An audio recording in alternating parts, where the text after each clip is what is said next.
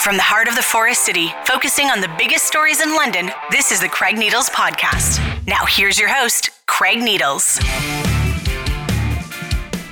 It is the Craig Needles Podcast. It is the Friday Roundtable here at ClassicRock981.com, LondonNewsToday.ca, and wherever it is you get your podcast, you can find us there too. And we are joined here in studio by City of London's Deputy Mayor Shawn Lewis, uh, former Green Party candidate Carol Dyck's here, as is former City Councilor Hollywood Cheryl Miller. Hello, everybody. Hello. I hope the guy who called me the old voice, um, tired. I'm I'm not tired. I had a good night's sleep. No, you look wide awake, bright-eyed and Yeah. bushy-tailed. Was this ready someone to on- put your was this foot up somebody's the- backside? Cheryl, Cheryl's always ready to put her foot up somebody's backside. That doesn't change.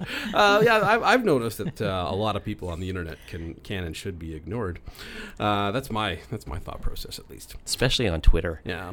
Yeah. Uh, you know who shouldn't be ignored is uh, is, is Dr. Jeff Preston. exactly. And you know who I wouldn't want to mess with if I was running a service in the city of London is Dr. Preston because that guy is smart and that guy knows what you're doing wrong and that guy is not going to let up on you. And I think that the folks at LTC are feeling the heat from Dr. Preston and a few other folks. Jeff Preston was on this podcast on Wednesday and he was explaining that uh, he is of the belief that the uh, London Transit Commission is not AODA compliant and he brought receipts. Uh, he has shown different sections of the act, which I think is I don't think that Jeff was stretching too hard. If you look at the the letter he wrote and the, the, the sections of the acts that he that he that he pointed out here, that being the case, Jeff and I talked a little bit about bringing London Transit Commission in house and having that be something that's run by the city directly, and therefore drivers are and whatnot are paid by the city. And instead of having the Transit Commission, the board is London City Councilors. Cheryl, you've talked about that before. Not sure if you had a chance to hear my conversation with Jeff, but he and I did talk about that, and I mentioned you in there. Uh, do you think it is time to do this? And is what Jeff's saying kind of a reason to underscore that? Well, in spite of Jeff, I love Jeff to death. It, we should have done it a long time ago. Yes. Um, you, you can't keep looking back and saying, you know, when we talked about that, we didn't do it because there was always a feeling that you've got to separate things to run it better, that the city can't run anything. And that's not true anymore. And I think when you're wanting accountability, it's kind of nice to have elected officials sit on a board that provides transportation to the whole city. And Jeff is right, and I think he's pushing all the right buttons, and nobody's doing anything about it. They're sort of, they they they're like the ostrich. They've got to get their heads out of the sand to be aware that he has an issue. And when he has an issue, we all have an issue. And I loved what line he said: "If we can't um, provide good service to them, what the hell are we doing with the rest of the city?" No. Right? It's indicative of the kind of transportation we have in the city. So yeah, bring it in house, absolutely. Shawn? Uh, I'm all for investigating, bringing it in house. I've been on the record uh, two two election campaigns now about being willing to look at that option.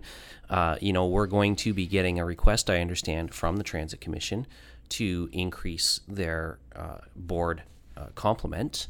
Um, I It's currently five, right? It's currently five. Uh, they want to add a seat for somebody who is uh, a paratransit user or a family member of a paratransit u- user, somebody with some lived experience with paratransit, which I'm supportive of doing. But guess what that means? We're going to have to open up their bylaw. no. So if we're going to change the bylaw on the commission size, because the bylaw says very clearly in black and white, five members. Right. First of all, I'm going to want seven because We don't need we don't a- need tie votes number of members. yes. locking things all the time. Um, but I'm going to want to take a look at other parts of that bylaw while we're at it, maybe including treating the appointment of the general manager of the Transit Commission um, the same way we treat deputy city managers. It's a point an appointment made by council by bylaw, not something that's that's done through uh, an outside agency, so that there is direct accountability by the general manager of London Transit to city council. Full stop. You answered us. You don't answer to your board. Your board is there to, to pro- provide that day to day operational input, guidance, um, uh, suggest ideas. But at the end of the day, you report to council. Um, that's an uh, option that we can look at in the fairly short term. Doing a, a longer term, bringing them in house. What I will say is this: we have to take a look. We would have to have a, a service delivery audit done, um, and we'd have to look at where there are going to be costs and where there are going to be efficiencies saved, because there's going to be both Yes. right? Like you you talked about um, uh, being paid by the city. Guess what? We don't need to do. We don't need to hire any more city staff to add the transit drivers and the mechanics pool to our payroll system. Mostly the computers take care of that anyway. So adding a few hundred more employees into the system, that's savings because we don't need a separate payroll department. Exactly. I remember Steve Holland saying he thinks it's a great idea. Uh, I'm sure QP 101 would love some more members. I think that the membership though may still want to retain ATU. Yeah, I would uh, agree. And affiliation. I, I think Steve said that too. But um, uh, you know, another area, uh, planning. So right now, the city actually has no direct say on where bus stops go, where bus bays go. Um, but boy, if LTC was uh, a service provided in house as a London uh, transit service, um, then guess who gets a direct say on that? Our roads and transportation department. and, and planning.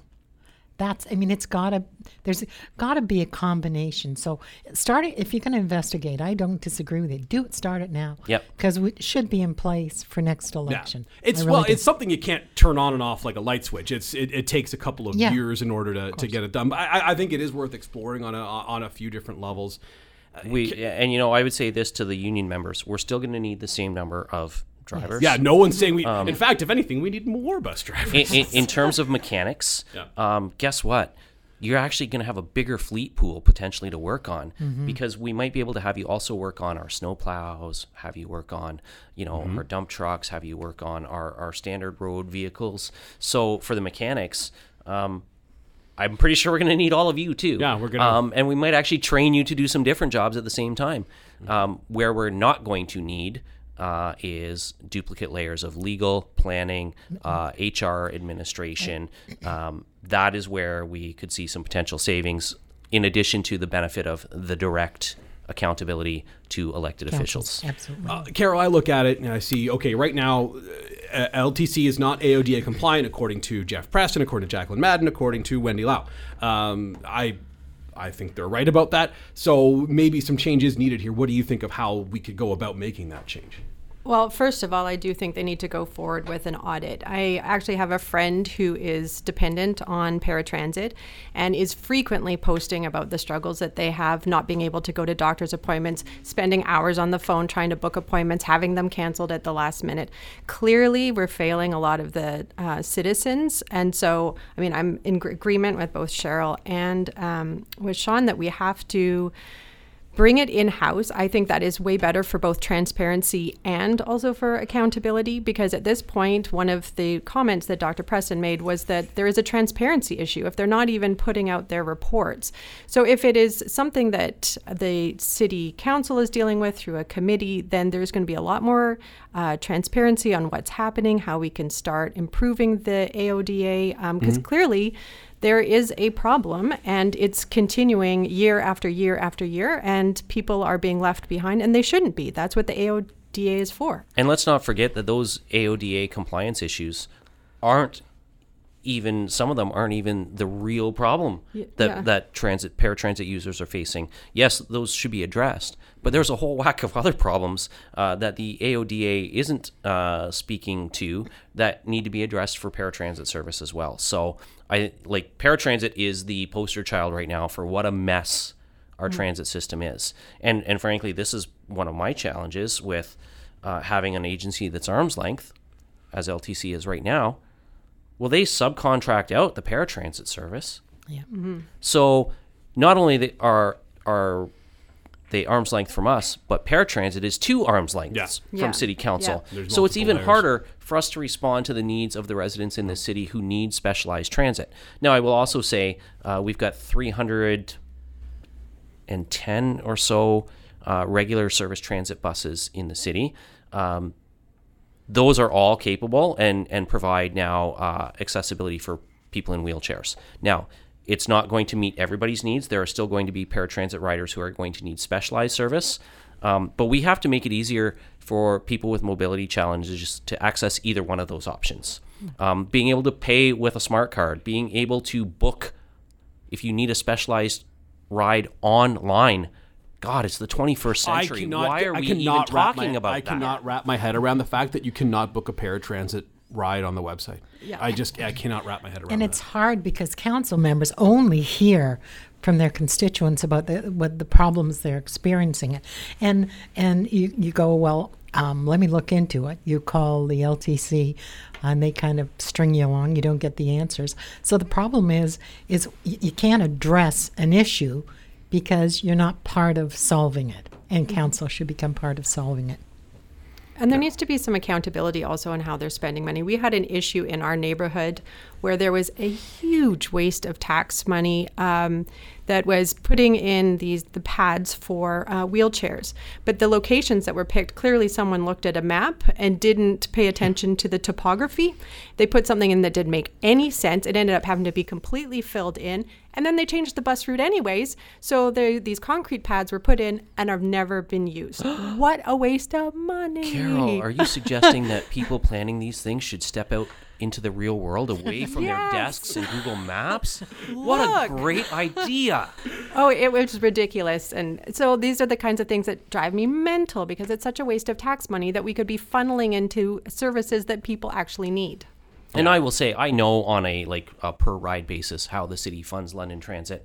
Uh, we do underfund them compared to how some other municipalities fund transit. I'm not saying that they don't need some more core funding from the city, and they're also going to need some more core funding from the fare box. Yeah. Three dollars a ride is a pretty good deal, folks. That price is going to have to go up. Um, you know, like That's- honestly, that's tough. If you could tell somebody, yeah, it it's got to be because at the end of the day, there are two ways things are funded in a city: property taxes and user fees. Right. And uh, the people who are paying property taxes uh, are going to be willing to pay some more property taxes for improved transit, I think, but they're not going to pay the whole freight. The user has to pay their share too. And three dollars a ride anywhere in the city right now is a pretty cheap deal. It's better than you're going to get from Uber. It's Yep. better that way better than you're going to get from a taxi. And, it's, better than you're going to get from other municipalities in a lot of cases. yeah, too. and I it's cheaper that. than what you're going to get by uh, having a car uh, ownership situation. So to say that the riders can't afford a fare increase, I just you know, at some point they're the users; they have to help pay for it too. I can go from my house to to Masonville for three bucks. That's great. Cost me more than that for my car, my insurance, all the rest of it. I mean, it'll So also take you three hours, but it will only be three Yeah, dollars. but I Your house to White Oaks might be the better bus ride. But I, I read on the bus because you can't drive. I can't drive my car and read. Well, I try to. but, but the sound like Rob let- Ford over here. uh, yeah, it's it's just the status quo is is is simply not good enough, and I think you're right that if you look at the the per capita funding, you're going to have some situations where uh, we are below or towards the bottom end of a lot of municipalities in Ontario. Is there a mix? uh, And, and I haven't looked too deep into this as far as running a transit board goes. Is there a mix as far as in-house and arm's length commission as far as the rest of the, the, the rest of municipalities in the province? Some are inside, some are outside. Yeah. Uh, municipalities, um, small, medium, large, uh, those that have transit systems have a mix. Yeah. Um, you know, and even within those that are run internally, um, in, in terms of the City of London departments, uh, the comparison would be some are run by the neighborhood services uh, area, which Deputy City Manager Cheryl Smith uh, is the lead on. Some are run by roads and transportation, the engineering department, which Kelly Scherr is the Deputy City Manager of. So it could even potentially land in a couple of different silos within the city because there is a mix of how municipalities do it. That's why the audit would be important too, because it would allow a third party auditor to do an environmental scan and report back to us on what the realities are in other cities, what's working good and what's not working good, uh, both in terms of external commissions and in terms of internal operations. I'm kind of old fashioned. Of course, we all know that. Um, but I like the leaders of our city and to live in the city. And I know we can't impose that condition, but I like it. Um, who? Okay. Kelly, Kelly doesn't live in London. Oh, fair enough. Fair enough. Oh. There. Just to be clear, you're talking about Kelly Paleczny, not That's Kelly correct. Scherr. Yeah, yeah. I I don't. I, I- I'm not sure where everyone's uh, where everyone's getting their mail, but uh, I think that there is something to hey, if you're gonna be, you know, Working, you live. wor- and, and and making not an insignificant amount of money, then okay, we can. talk And, and about you have to really think about the time is now to start looking at this because you think about the changes that are coming, right? We've got rapid transit lines under construction. Who is providing the rapid transit service is still not finalized. Um, and we got routes under construction. So there's a rapid transit service coming online. Uh, the school board is doing a review, and I applaud them for doing it. And I really want to be a partner with them on this. But with the transit commission being external, it's that much harder to require. I want secondary students off of yellow school buses and giving them transit passes the same way we give Fanshawe and Western students Yep. a deal on transit passes. We should be doing the same thing with our secondary schools for our school board and get London secondary students on transit so that they can also go to those part-time jobs, those after-school clubs or those before-school clubs, Sports, whatever it Um, is. Those, yeah, um, get around on their own without mom and dad having to drive them everywhere after school. I actually did that, and I, when I was on the school board, um, Vic Cote was head of the LTC, and we bumped heads many, many times because I absolutely agree with you. Part of the issues is we don't teach kids how to take the bus. We just teach them how to walk up the steps, sit down, go to school, and come up. Using the LTC is an experience. It's it's a, a growth. It's it, it's just an opportunity to use it. And I'll tell you, my daughter would never take a bus because she was incredibly spoiled. Yeah. Yeah. I drove her everywhere. It was completely I mean, Paul, wasn't it? It was, just, it was a spoiler ride. No, it was me. Um, so, like, parents have to l- teach them to take the bus. Yeah. Well- and Shawn and I have talked about this before. Like, I'm absolutely for having the high school students off the the, yellow buses and out on the buses. It makes such a difference to their lives in their independence, in their confidence. It also sets them up for doing it in adulthood as well, instead of like turning their nose up against it. Um, there's just, when we've lived, when we were living in Berlin, the kids are given free passes. All school students get them till they're 19 years old they can take any transportation at any time for free. And their world just opens up to them. But not only that it helps the parents because they are now not having to shuttle their kids all Well, over the place. Well, and let's be honest, it's not for free. no the school board is paying the transit commission or the city for those passes. Yeah. But they also have they're using cost the same savings. money Right. that they are using right now to pay a private bus company to drive the kid to and from school Yeah. once a day. Instead, they're paying transit to provide the ride anytime the student needs it. So that's that's that's a much better deal. It's provincial funding, so it would be a better idea from the province, too. They'd want that. It's cheaper than hiring school buses. And guess what? We don't have enough school bus drivers either right No. now, and Yeah. we don't have enough transit bus No. drivers. Maybe if we have more kids riding transit and fewer yellow school buses needed, maybe we can actually hire enough drivers to run the transit routes. Yeah. Just saying. Yeah, it's de- that's definitely something to pursue, and y- y- we're we are just in kind of a a, a bit of a, a fork in the road in a few different transit issues right now, and and maybe this adds something to it as far as the idea of bringing it in house or whatever it happens. to Well- be. but I think that at the very least, hey, let's start co- having that conversation. conversation. You know, and credit Yeah. where due. Yeah. We've started a new industrial route as of Monday out to the Innovation Park industrial area. And in September, a new 36A route will start uh, up to the airport area, Robin Hill Lane, and, and that neighborhood. But, God, I've been talking about a transit route to Innovation Park for eight bloody years. Like, long before I was elected, I was talking about the need for people to be able to get a bus to work. Um, eight years to get that route up and running. That's not good enough. Um, I'm glad it's up and running. Um, part of me really wonders if it was the uh, media story that Bosco and Roxy's Oh, was going to lose 60 employees Yep. because there was no transit uh, that finally put the pressure on enough to make them move faster. Because originally, this was going to be a specialized uh, route starting in the fall that you could book a ride on an app. An app they seem to be able to do for a specialized service that isn't paratransit, by the way. Um, but then suddenly it pivoted and now it's become a, a conventional route and it's starting Monday. I'm glad it's starting Monday. I'm glad those workers get to keep their jobs. I'm glad that workers at, at other uh, manufacturing facilities out there are going to have the option to take transit. Uh, some of those places are are trying to hire and fill vacancies. Maybe this will allow some of those people who would lo- love the opportunity to have those jobs uh, actually land them because now transportation is not a barrier to them. Um, but we are at a key moment in terms of how transit is going to move forward in this city. Uh, and we don't have to make snap decisions, but we have to start gathering the information to make some smart decisions moving forward. Yeah. Unfortunately, I have to bark louder than somebody else to get that kind of transportation opportunity. Good on them for doing it. Secondly, the well, reason, good thing that Dr. Preston can bark pretty loudly.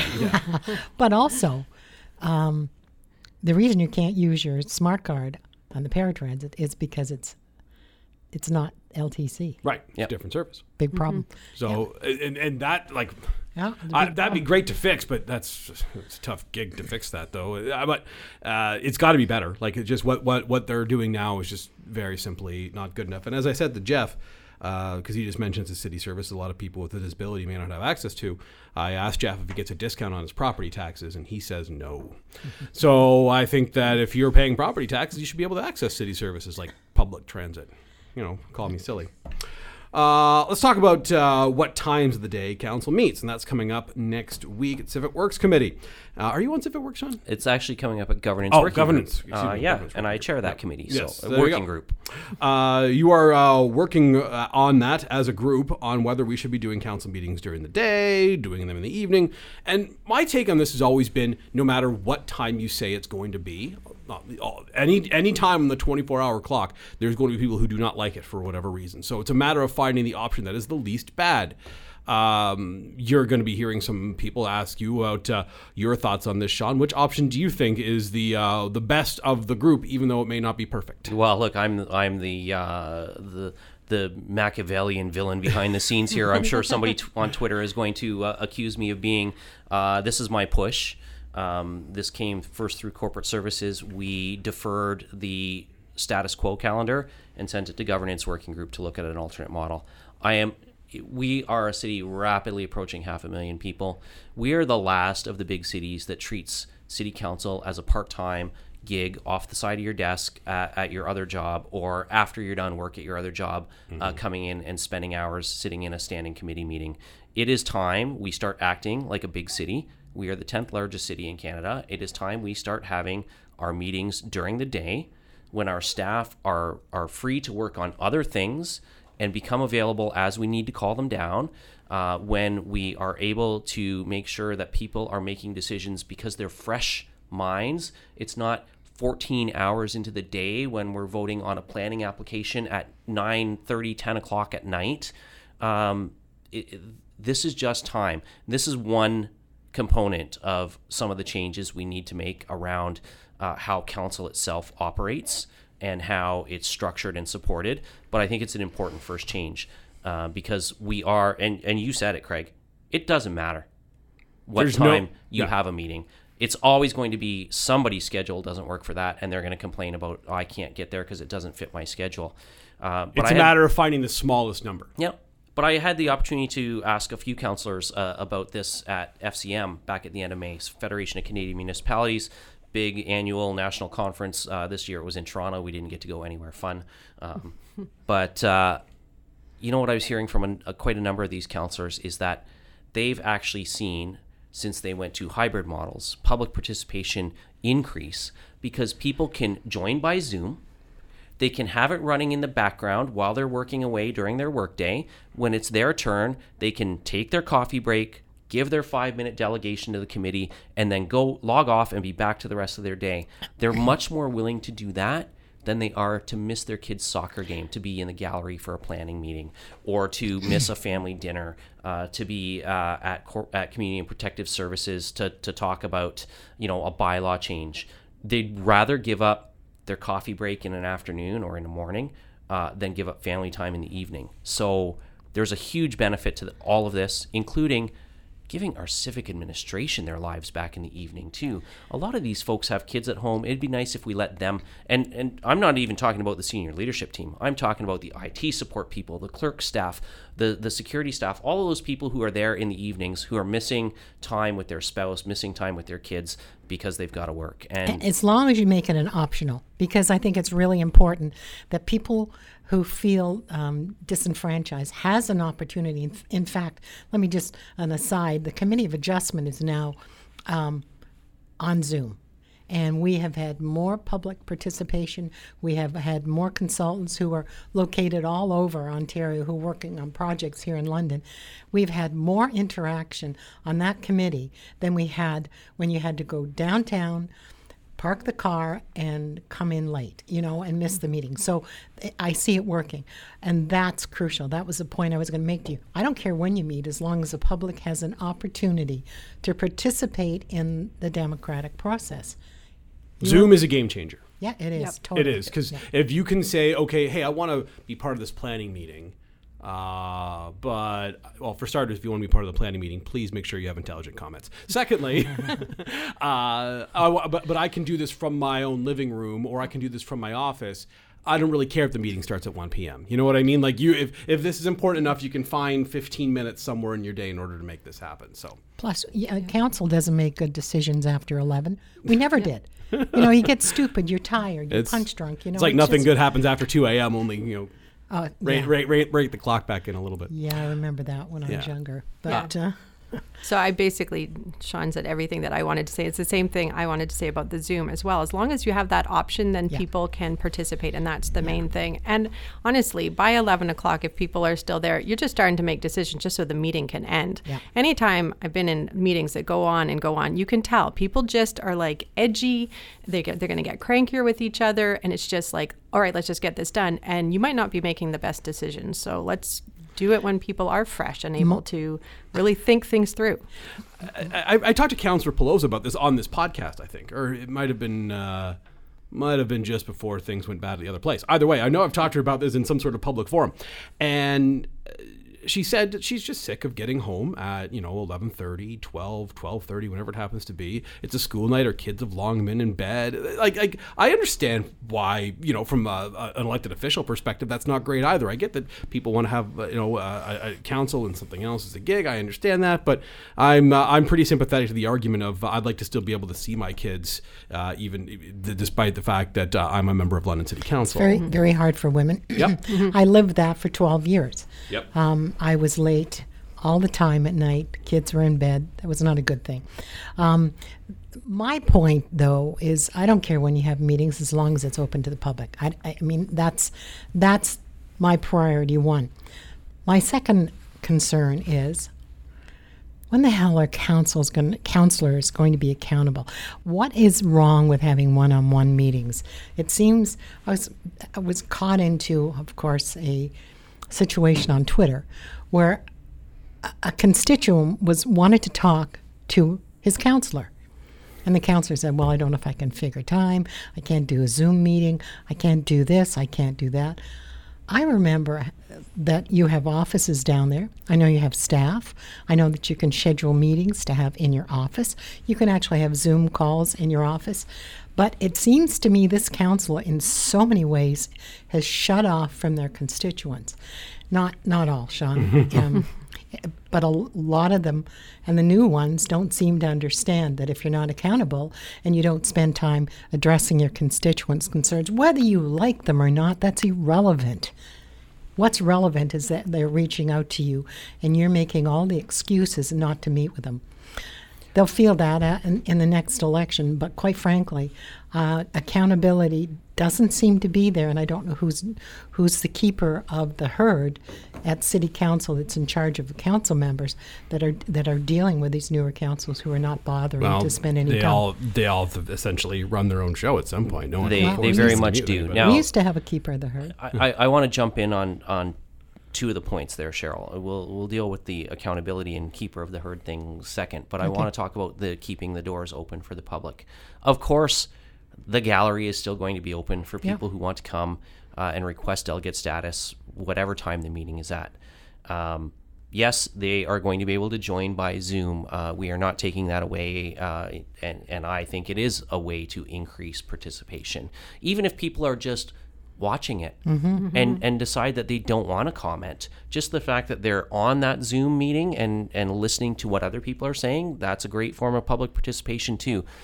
But public participation meetings are not the end all be all of public engagement. And whether people want to submit through the clerk and have a, an email or a letter formally added to the agenda as a communication, whether they want to uh, reach out to their counselor directly and, and share their concerns that way. Um, there's lots of ways. In fact, public participation meetings are often ridiculous because people stand up in the gallery and they read word for word the email they sent you a week mm. ago that's on the public agenda that we all already read. So it's actually a waste of everybody's time. Maybe not all of you read it. Read it uh. well. Okay, maybe not all of us, but mm-hmm. but there's that other piece you talked about, which is the the accountability to your constituents and and I tell all the counselors, and I don't, new or old, it doesn't matter to me. I, you know, I don't have a problem stepping on people's toes from time to time, Cheryl. Um, you're not an academic. You're not a researcher. Um, you're not a day-to-day manager. We, our role is governance. So that requires us to do two things. It requires us to read the reports and be informed, and it requires us to engage with our constituents in one-on-ones, in community forums, however you want to do it. You engage with those folks. I have been doing uh, for uh, a couple weeks now what I've been uh, loosely termed uh, cycling Saturdays. And I bike around my ward and I stop at three or four houses of people who have reached out and want to talk to me. And I have a chat with them on their front porch or on their back deck. And I'm there for 15 or 20 minutes and it takes a couple hours of my weekend.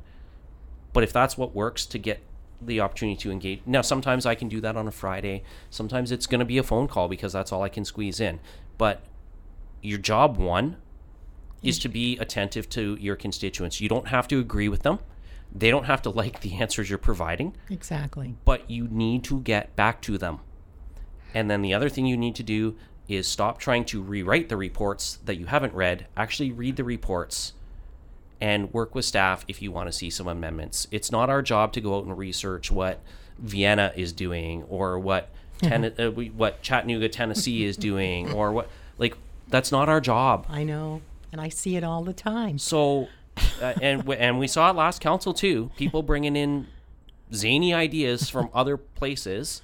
Um, not that there aren't some good ideas we can learn from other municipalities, but that's what we have staff for. That's their job. We're governance. We're not day to day. We're not supposed to be micromanaging No, God, staff's no. job. Um, so more public engagement, and I've said this just as recently as this week at SPPC. Um, a, a counselor was criticizing staff for not having enough uh, public engagement opportunities uh, on a particular issue, and I said, you know, part of that is not staff's fault. It's our fault. It's our responsibility to go out and engage with our constituents, not staff's. We're the elected officials at the end of the day. So if you want to say there's not enough public engagement as a member of council, that's on you. But I preferred meetings with my constituent, me with them. I didn't need staff. I had all the information, but you, people want you to sit down, have a cup of tea, have a cup of coffee, sort it out, say to them, "I'm listening to you. Let me get back to you." Well, I know all that they a, care about. a lot of your colleagues do, uh, you know, ward meetings and things on those lines. You come and you have a, a conversation. I know Skylar Franke does uh, walks through the ward and says, "Hey, you want to come have a walk with me, talk with me, whatever? You know, here's here's the time, meet me here." Like I think that I think that stuff like that is is, is good. It, it, the, the engagement can be different for different counselors, different people, different issues. But it has to Yeah. happen. But it has to Yeah, occur. But it has right. to occur. I want to talk about green bins before we wrap up. And there's It's another. Cheryl's fault. Her council should have done it 15 years ago. really? Uh, let's talk about agreements before we wrap up. And that conversation is being held once again because I know you're getting an update on it next month at some point as far as where we're at, which, you know, it should have been done 15 years ago. It's not. And there were a lot of warnings 15 years ago and 10 years ago and five years ago that, hey, if we don't do this now, well, maybe not five years ago. Did it ever come? Because it, when, it, when it came to your council, When it you came were to the Holder you Council, approved we approved it. Yes. Uh, either way, there are a lot of warnings saying, hey, you have to, like, at some point, the province is going to make you do this. Get it done now. Uh, Carol, it's not quite done yet. Your thoughts? Yeah, so I was just talking to somebody last week about this, and I said, "Oh yeah, but we're gonna get the green bins in the fall." And I was like, "Oh yeah, maybe. Like we'll see." And then this report comes out, and I think, "Yeah, okay, this is what I think." Um, so the issue is, as as we were mentioning before, London is the tenth largest city, and more people are coming, and we're going to be generating a lot of waste, and that waste has to go somewhere, and we're running out of places. So this green bin thing has to happen, and it should have happened 20 years ago. I mean, honestly, the thing is that uh, what we often see is that we're reacting to problems rather than thinking forward and planning for that issue. And then it is so much more difficult to pivot and get things done. And we're seeing that with the green bins. I've lived, as I said, multiple cities that have green bins. Way back 25 years ago, they had them, and they were smaller cities than London is. And it's because they knew they have limited space for their waste, and this is such a great way to make sure that we are, you know, dealing. I mean, it's part of the climate emergency action plan. We have to be reducing our emissions, and one of the ways of doing that is dealing with green bins and not throwing trash that can be used into, um, you know, compost or other. Um, uh, other materials, not putting it into our landfills. So, I mean, I don't know. I, I will be thrilled if it happens in the fall or now, as they also said, early winter, but I don't know. Well, We'll when did see. Wa- Wa- Waterloo Region did this? Like it was not long after I left, and I left Waterloo Region in 2007. But I've been Yeah. an active composter, not me personally. I have the boxes. yeah. 40 years. Yeah. Um, we built our own at the beginning because you couldn't buy anything. I still have four, and I'm still using them all the time. The only thing that I have at my age now getting rid of is the, like the tree limbs and stuff like that. So I do use a city pickup um, on that, but that's it. The the problem was Don't that you have grandsons for that? yeah, but I also have two strong hands, I still want to be capable of doing stuff like that. My grandsons come over. I don't. I don't want to cut trees with them. I want to spend my time with them. So, uh, um, I, I think what there's been so much information back and forth because the province didn't mandate it, um, and the issue was you know new nec- new technology, new technology. What are we going to do? Um, right now, what's holding us up is the is the trucks. Yep. There's just no supply of the trucks because I think you know COVID absolutely wiped a number of things out. That's absolutely. We, we would have this up and running now Yeah. had COVID not Yep. completely obliterated the supply chain for these specialized trucks. Mm-hmm. It, the, the the bins themselves aren't the problem. No. It's the trucks to actually collect them. And uh, you know, I'm like you, Cheryl. I've got two large composters and a rotating one going in my backyard. Uh, it's great because I'm a gardener, so That's I get the great, uh, nice, rich soil to put in the garden every spring after the composters have, have done their job. So I'm going to continue doing it at home for the most part. Mm-hmm. There will be things that the green bin program takes that I'm not composting in my backyard, so that will be great too to, to get rid of some of the waste that way. But yeah, Carol's absolutely right. Like this should have happened 20 years ago. Yeah. Um, this should have come out the same time the Blue Box program came out, really, um, and people would be accustomed to it and working with it fine. Just we we just delayed, delayed, delayed, and then we had a council that did a pilot project, and then they were like, "Oh, well, it's really expensive, so let's not go forward." Well, it's only getting more expensive the longer you Yeah. delay. If we'd have done this ten years ago, it would have been half the cost. Well, the 2014 council, I know there was a, a a close vote on there. There's a close vote, the 2010 council as well, and that was during the uh, tax freeze two Yeah. years with Fontana, and uh, that I think wound up uh, like a lot of votes of that 2010 council being eight seven. Uh, the 2014 council, I forget what the what the vote breakdown was, but I know that uh, I remember Matt Brown voting against green bins, even though he had voted it for it for the with the previous council, and that was a thing. It was just. Th- there's been a lot of close calls as far as when this could have happened before and didn't wind up getting approved till the 2018 council. And again that was a few years late because the province has already had already said and this was under our previous provincial government but still they'd already said hey look you have to have a green bin program otherwise we're not going to let you do any more landfill space. Like you've got to figure something out here. And they didn't. I, I, I go back to as a citizen when the City of London was looking at the blue box, and there was also another company who was in competition. What they would do is they would pick everything up, and they were going to prepare to sort, uh, make energy pellets out of it.